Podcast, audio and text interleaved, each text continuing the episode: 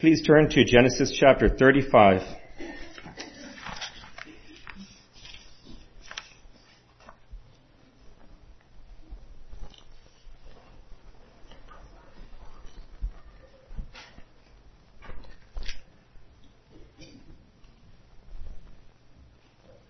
We're going to begin where we left off on the last chapter. In the last chapter, Simeon and Levi had just killed all the people, all the males around them.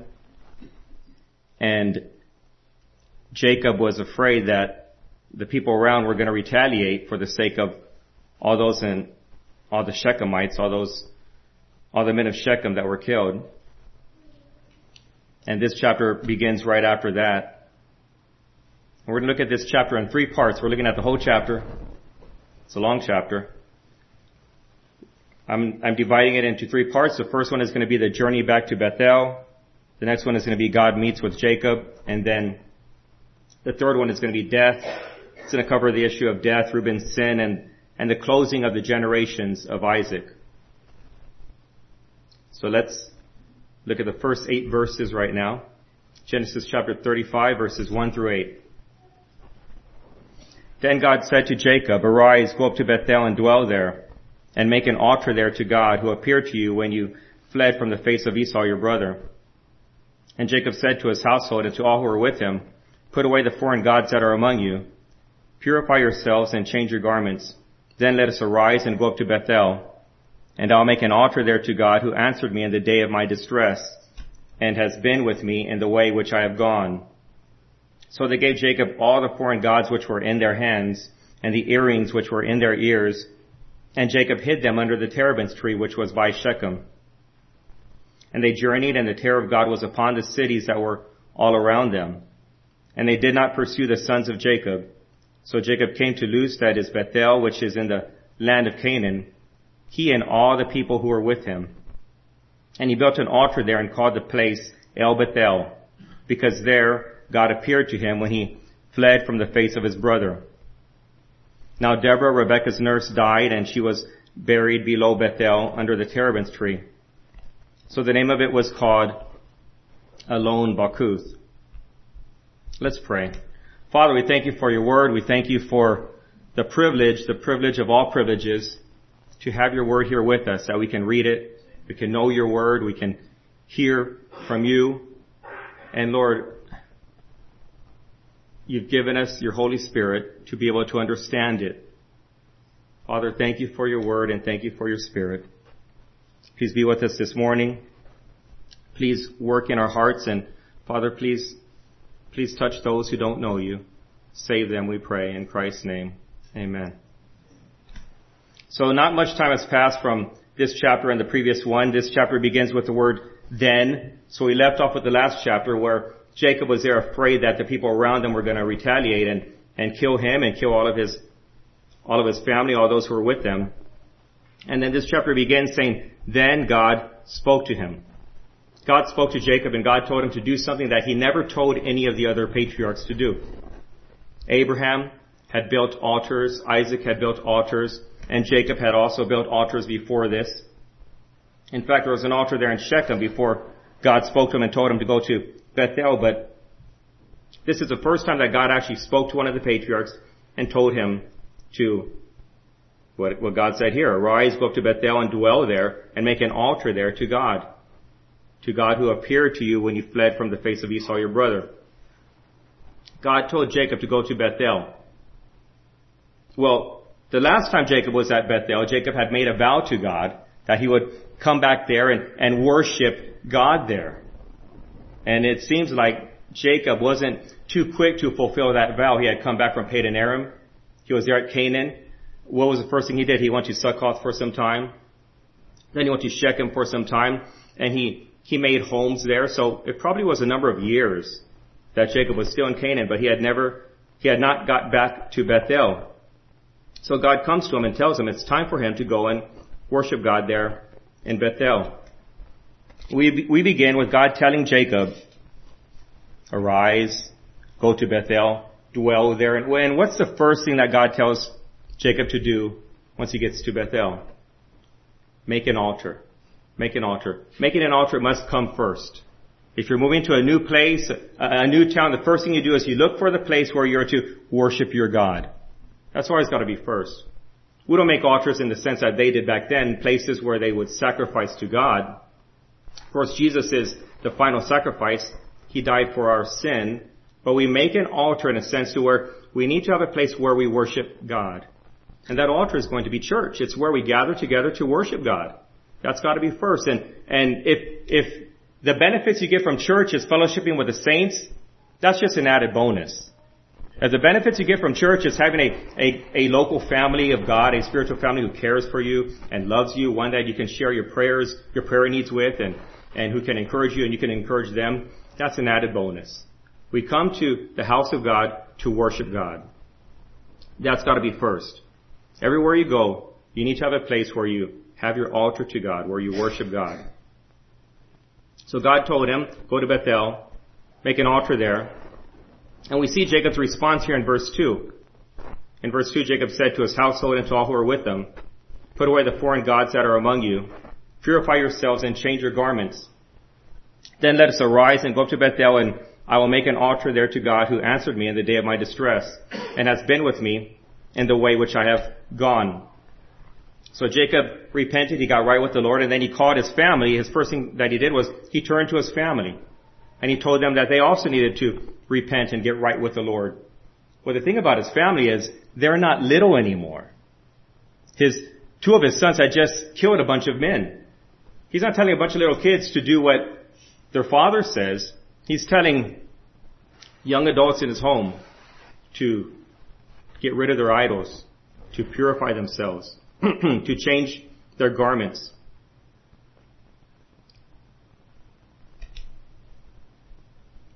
He said, change your garments. And, you know, we can look at that and we can wonder what that means because there really isn't much more that's told us in, in the text about what that means. I don't know if that's some religious tradition that they had. They had to change their garments to worship God. We're not told that, but at face value, what we see there is whatever they were wearing was inappropriate for their new life in Bethel. They needed to take off what they were wearing, wearing and put something new on. I can think of the, in the New Testament, we, we, we read about women are to adorn themselves with modest apparel, and of course men are to as well. But we know that there is a way that we dress that is not proper for worshiping God. A way that we dress that is not proper for people who, who, who know God. We can even say when we come before God in worship, we, what, what we wear matters. This notion that people say, well, my spiritual life uh, should not affect how I dress or how I can dress however I want to and be a, be a Christian. How I dress should not affect my spiritual life. That is wrong. Uh, we, we see here, we don't know exactly what they were wearing that was wrong, but we know that they had to change their garments in order to come before God and worship God. The idolatry was obvious. That was in their home. They had to purify themselves and change their garments. Uh, what, what Jacob is calling here for of his family was a complete repentance. The obvious that was seen and also the, the underlying hidden areas of, of their lives, it all needed to be repented of. Jacob was fearful.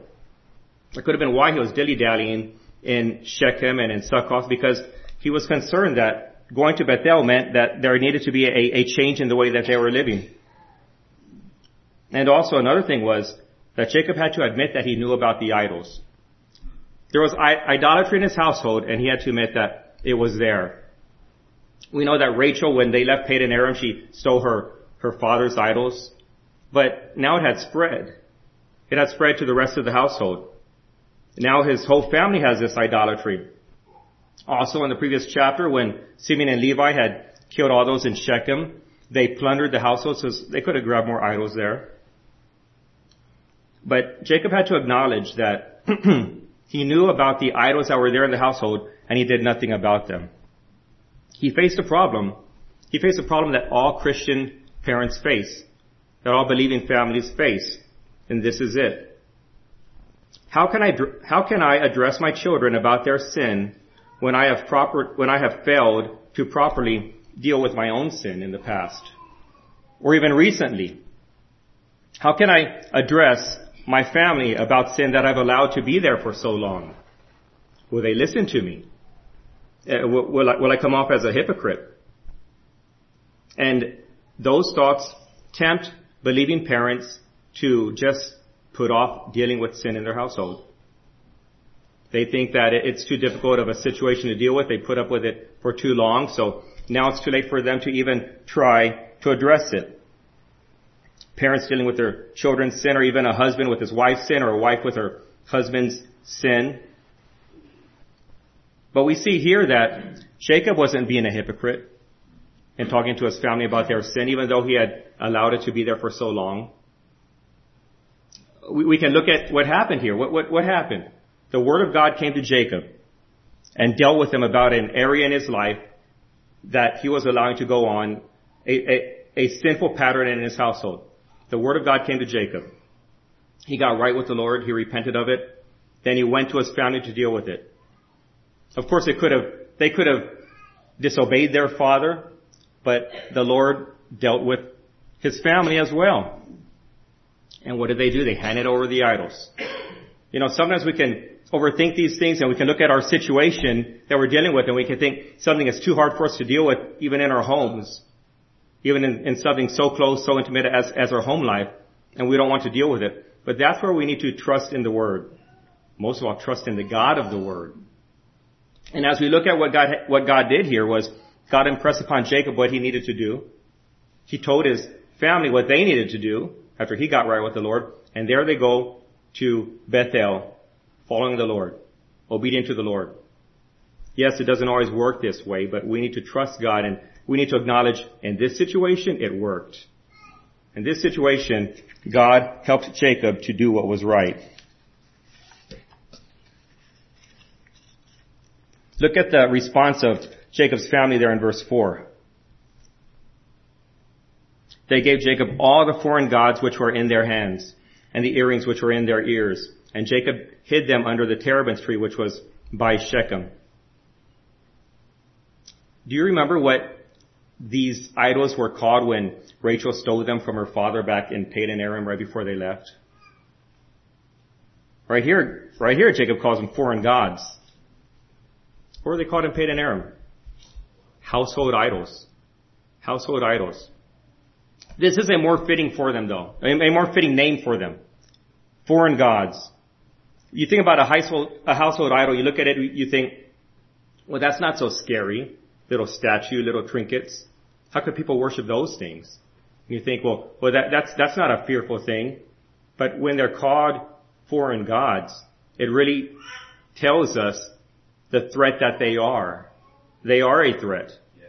They're, they may not be scary to those who don't worship them, but to those who, who are bound by them, to those who worship them, that's where the threat is. That's what these are. They're foreign gods because they threaten to take the place in a person's heart that only God should, should have. So they're a huge threat. They're dangerous. They're deadly. They're damning. These household idols. What was it that Laban called them when when Laban overtook Jacob. What, what did he tell Jacob? He didn't say, but why did you take my household idols? He said, why did you take my gods? We can look at that and think, well, that's a funny thing. These gods must not be so great if they can get stolen from Laban and he doesn't know where they are at. We can think, well, that's, that's a funny thing, but that wasn't funny for Laban. He was bound by these gods. He was bound by these idols. So Jacob told his family to get rid of these foreign gods. And what did they do? They buried them in Shechem before they even went to Bethel. So here's a good pattern for us. Christian, don't take your idols with you. Don't carry them around with you. Get rid of them. Bury them. Remove them before you go to your God and worship. There needs to be a time where you cut off these idols from your life. It says in 1 John chapter 5 verse 21, little children, keep yourselves from idols. And your idols are whatever you put in your heart where only God should be. Whatever takes hold of your heart, of your thoughts, of your emotions, whatever you spend your money on, whatever you spend your time on. Well, let's keep reading here and starting in verse 9.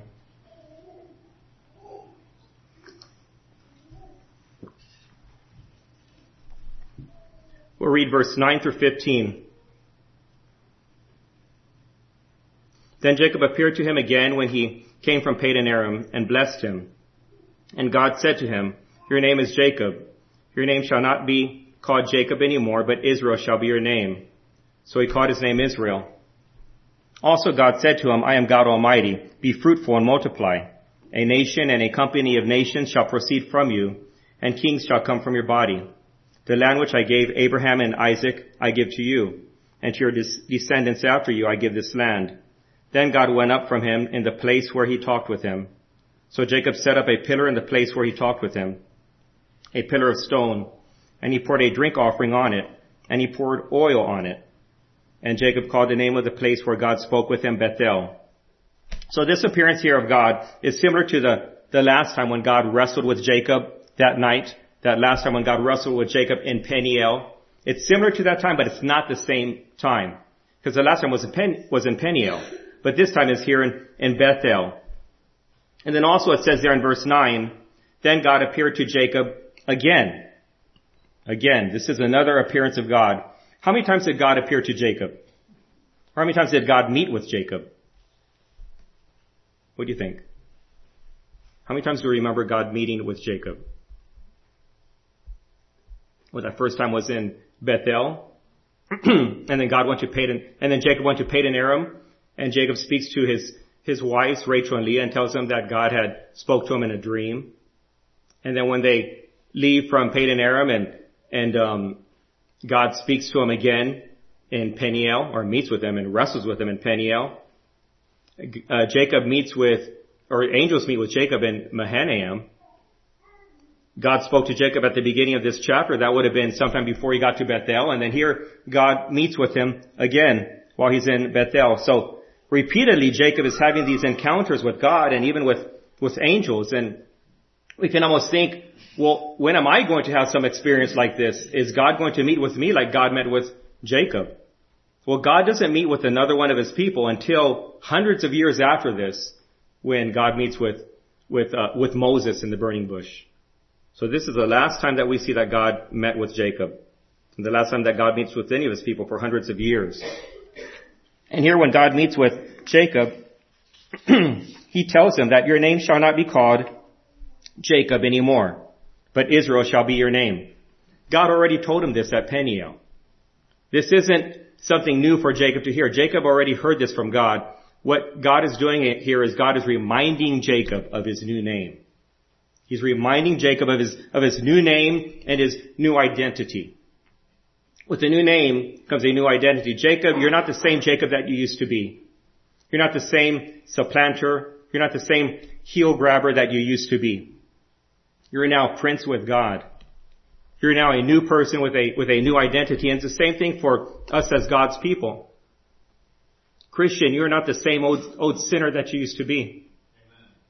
You're the, excuse me, you're, you're, you're a saint now with God we think, we can think, how many times do we need to be reminded of that?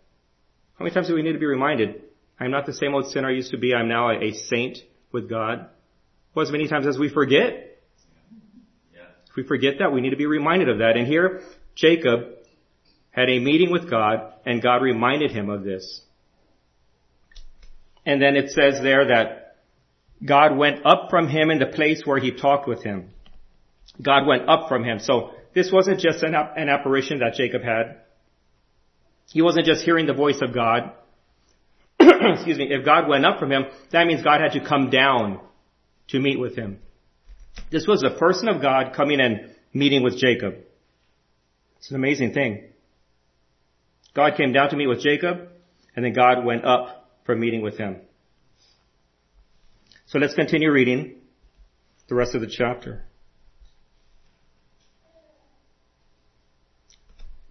starting in verse 16. Excuse me.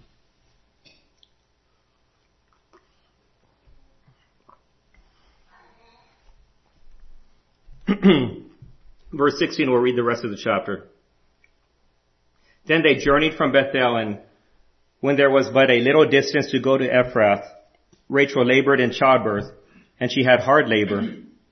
Now it came to pass when she was in hard labor, that the midwife said to her, Do not fear, you will have this son also. And so it was as her soul was departing, for she died, that she called his name Ben-Oni, which means son of my sorrow. But his father called him Benjamin, son of my right hand. So Rachel died and was buried on the way to Ephrath, that is Bethlehem. And Jacob set a pillar on her grave, which is the pillar of Rachel's grave to this day. Then Israel journeyed and pitched his tent beyond the Tower of Eder. And it happened when Israel went, when Israel dwelt in that land that Reuben went and lay with Bilhah, his father's concubine. And Israel heard about it. Now the sons of Jacob were twelve. The sons of Leah were Reuben, Jacob's firstborn, and Simeon, and Simeon, Levi, Judah, Issachar, and Zebulun. the sons of Rachel were Joseph and Benjamin. The sons of Bilhah, Rachel's maidservant, were Dan and Naphtali. And the sons of Zilpah, Leah's maidservant, were Gad and Asher. These were the sons of Jacob who were born to him in, in Padan Aram. Then Jacob came to his father Isaac at Mamre, or Kirjath Arba, that is Hebron, or Abram, where Abraham and Isaac had dwelt. Now the days of Isaac were 180 years. So Isaac breathed his last and died, and was gathered to his people, being old and full of days. And his sons Esau and Jacob buried him. so even though this chapter covers a spiritually healthy time in Jacob's life, it is also full of death. Death and a grievous act of sin, his oldest son's sin, his Reuben's sin. So we have three deaths here. The first one is there in verse 8. verse 8 says, Now Deborah, Rebekah's nurse, died, and she was buried below Bethel under the terebinth tree. So the name of it was called Allon Bachuth. De- this is Deborah, this is Rebecca's nurse. It's interesting that Nowhere in the book of Genesis or nowhere in the scriptures do we see about Rebecca's death, but we see her nurse's death mentioned here. And this wasn't just some random person in, in Jacob's tribe. Somehow, Deborah had become a part of Jacob's, Jacob's tribe, of Jacob's group of people. She was Rebecca's nurse, his mother's nurse, so she would have nursed Jacob since he was a baby. He had known her all of his life. And she was actually a, a, a dear person in his tribe. She was very loved by, by the people, very loved by Jacob, very loved by all the people there, very appreciated, very respected. We know that because of what they called the place where she was buried. Allon Bachuth. It means terebinth of weeping. the second death is there in verses 16 through 18. It says, then they journeyed from Bethel and when there was a, when there was but a little distance to go to Ephrath, Rachel labored in childbirth and she had hard labor. Now it came to pass when she was in hard labor that the midwife said to her, do not fear, you will have this son also. And so it was as her soul was departing, for she died, that she called his name Ben-Oni, but his father called him Benjamin. Rachel's death was of course, very difficult for her husband to deal with. He had, he had, this was a wife that he loved. This was a wife that he had worked 14 years for. it, it was kind of the Lord though, to take her after they had already arrived in Bethel, after the, the family had already surrendered their idols and, and purified themselves, changed their garments and made that journey over to Bethel. If the Lord had taken her while they were still in Shechem, for example, Jacob could have, strugg- could have struggled and wondered, why did the Lord take Rachel so soon? Was it because of sin? Was it because of the sin in our household? But it was kind of the Lord to take her after the family had gotten right with the Lord here. but her death does remind us of, of a truth that we don't always get to live a a full and long life before God takes us.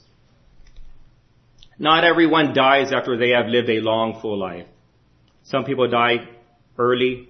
Some people die quickly, unexpectedly. Here Jacob is expecting to have a, a child, his 12th son.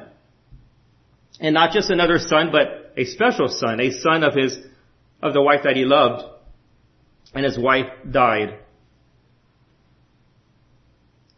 We don't always die when we want to die. I mean, when do we want to die, right? But we don't always die after we've lived a long life. Some of us will die suddenly. I realized that with Nicole's death. Our church realized that with Sam's death recently. but by the time 2024 hits, maybe not every one of us will be here. Maybe by the time 2025 comes. We always need to be ready for that time when the Lord calls us home. Always need to be ready that God may call me home this year. God may call me home this week. And we see that here with, with this second death. The third death is going to be there in verses 28 and 29. It says, excuse me, now the days of Isaac were 180 years. So Isaac breathed his last and died and was gathered to his people, being old and full of days. And his sons, and his sons Esau and Jacob buried him. Isaac's death actually took place about 50 years after this here in this chapter. This isn't really chronological where he died here. Isaac was 60 years old when Rebekah had the twins Esau and Jacob. Then Esau was 40 years old when he married the Hittites, prompting Isaac to send Jacob away to Padan Aram. Jacob was there for about 20 years and then he came back. So Jacob would have been 60 years old when he got back. He spent some years in, in Succoth and Shechem, but it was no more than five to ten years. So by this time, when this chapter closes, Isaac would have been no more than 130 years old here. And then it says, how old was he when he died? 180 years old. so he fast forwarded, excuse me, about 50 years to include Isaac's death in this chapter. Why? Why is his death included in this chapter? A third death. Well, here's why. Because this chapter is really the end of a section. It's the end of a section in Genesis. You remember that the generations, the, the sections in Genesis, it's also called the Toledots. That's the Hebrew for it. Well, there's these different sections in Genesis. I forget if it's nine or ten sections. In Genesis 5, we see that it begins with the, the Toledot of Adam. In Genesis 6 and verse 9, it begins with the Toledot of Noah. Genesis 11:27, the Toledot of Terah, who was Abraham's father, and that is mostly about Abraham.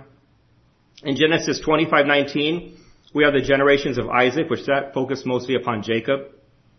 The next chapter will deal with uh, the the generations of Esau, and then chapter 37 is the generations of Jacob, and that will deal mostly with with the life of Joseph, of course, throughout the rest of the book of Genesis. So, this what we're dealing with here is really the closing of the generations of Isaac. And that's why his death is put in here, even though it happened like 50 years later. That's also why there's this short genealogy there in verses 22 through 26. That's not random. What's happening here is this generations of Isaac is, is being wrapped up and, and it's making way for the generations of Esau and then the generation, generations of Jacob. And then we have a grievous sin mentioned here. It's in verses 21 and 22. It says there in verse 21, Then Israel journeyed and pitched his tent beyond the Tower of Eder.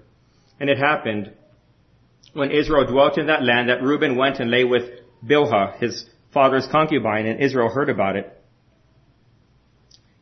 I don't think this was an act of lust. Bilhah was Rachel's maidservant. She would have been old enough to be Reuben's mother. I think this had to do with him trying to get the position.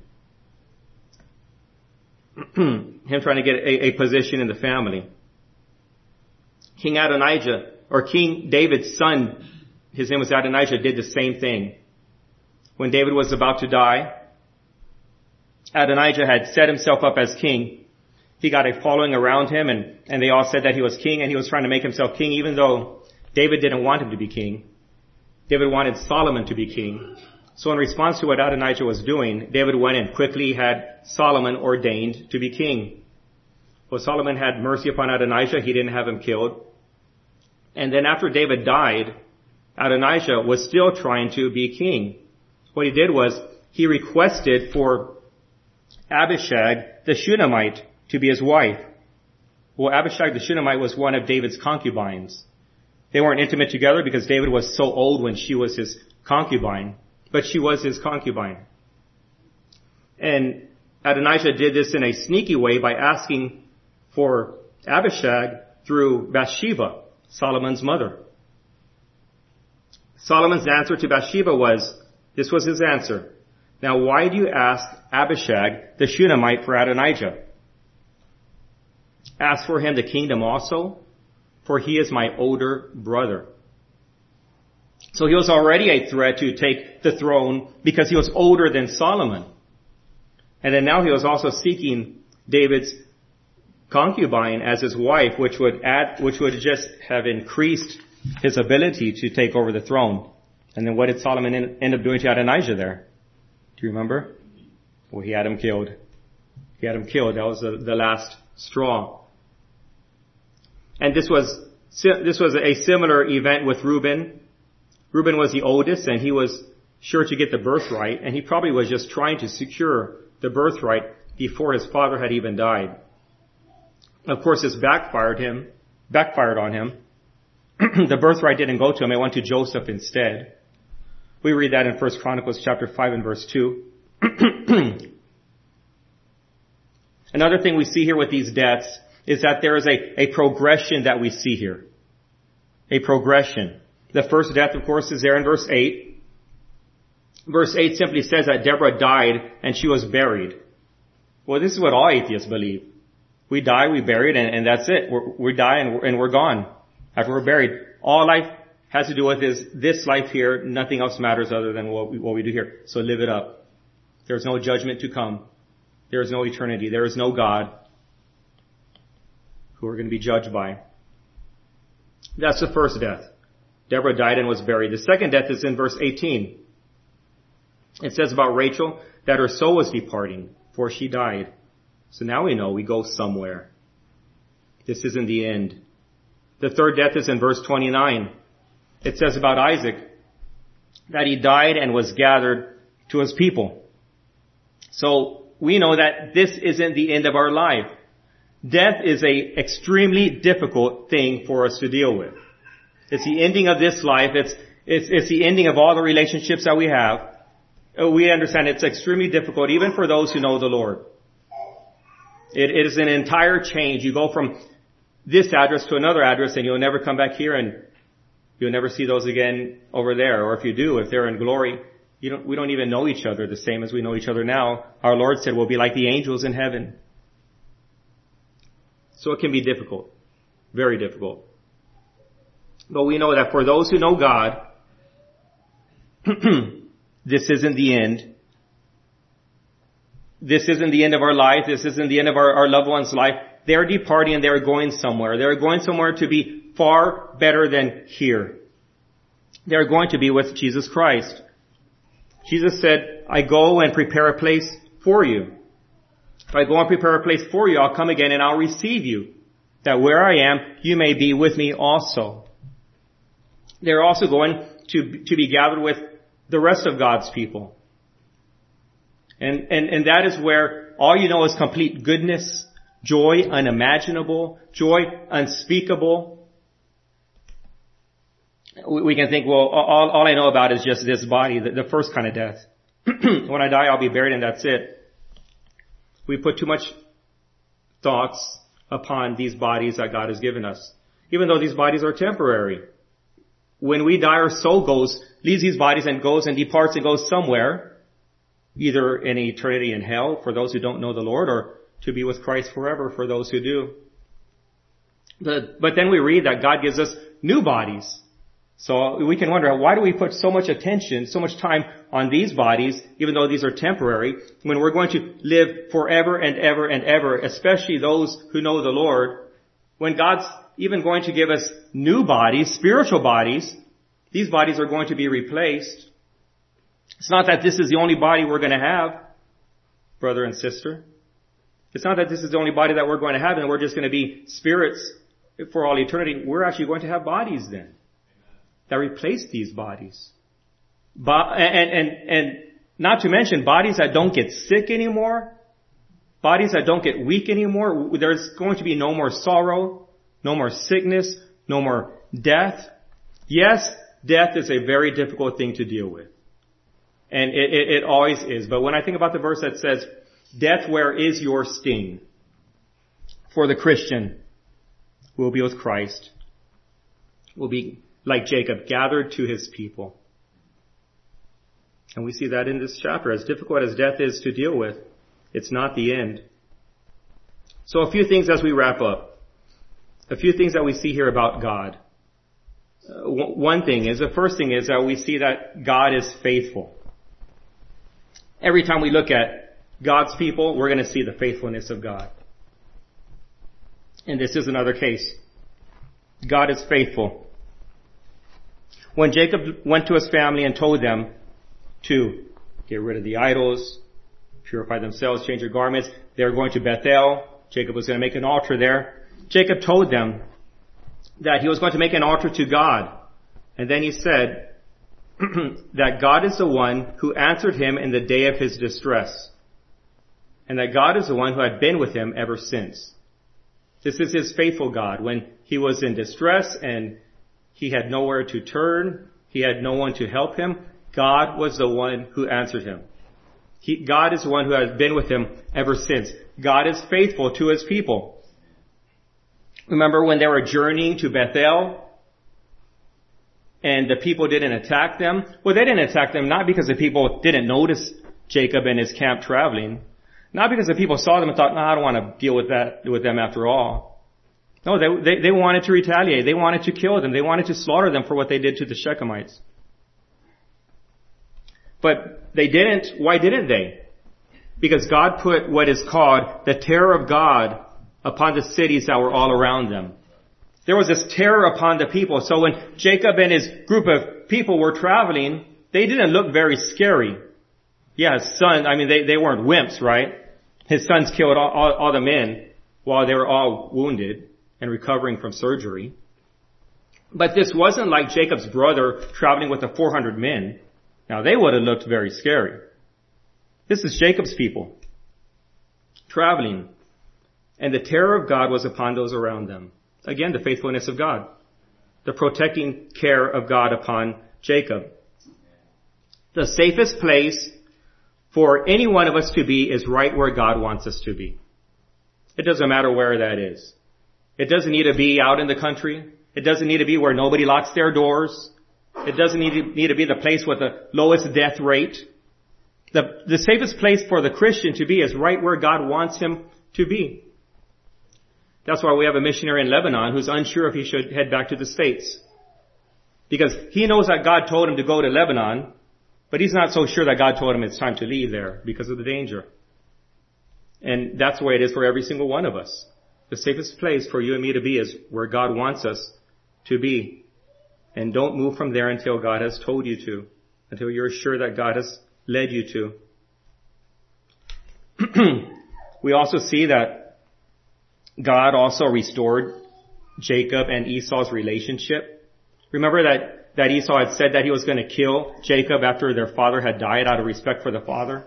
Once their dad was going to die, he was planning to kill Jacob. Well, their father died, and he no longer wanted to kill Jacob. So God dealt with his heart. Even though he wasn't saved, even though he never repented and turned to the Lord, God still dealt with Esau's heart. And their relationship was restored. Another thing we see of God is that he patiently reminded Jacob to go back to Bethel. Even though he was here taking a sweet old time and, and, and Succoth and Shechem, God came to him and told him again, go to Bethel. Make an altar there. And live there. God patiently told him to do what God had already expected him to do because of that vow that Jacob had made.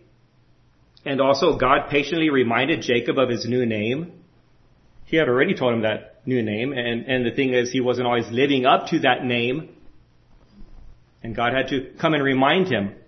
God patiently reminded him of that. If we have to remind someone to do something that we already told them to do, we don't like to do that. We think, why do I have to remind so and so to do this? I already told him this. I already told her that. Sh- shouldn't she have heard, heard me and obeyed me the first time? She doesn't know who I am. I shouldn't have to re- remind, remind them. I shouldn't have to say this again. Well, we're that way because we're impatient. And because we're not humble. And because we're arrogant. Because we think we're more than we really are. That's why we are that way. But God is not that way. If anyone should be listened to, if anyone shouldn't have to remind us and shouldn't have to tell us more than once, it's God. But God is patient with His people. There in verse 11, God calls Himself, I am God Almighty. God Almighty. And then He tells them about how He needs to go and multiply and, and, and fill the land of Canaan basically. I am God Almighty. There we see that there is nothing that is too hard for our God. There's nothing that God cannot do. There's nothing that is impossible for God. Jesus said with man this is impossible, but with God all things are possible. There is nothing that your God cannot do. And when a Christian knows that and believes that and knows that to be true, he's going to live differently than those who don't know that to be true. Christian, there is nothing that your God cannot do. There is nothing that is too hard for your God. You, you can't do much of anything. You're finite. You're weak. You think you can do more than you can. But there is nothing that's too hard for God. He is God Almighty. Well, let's pray.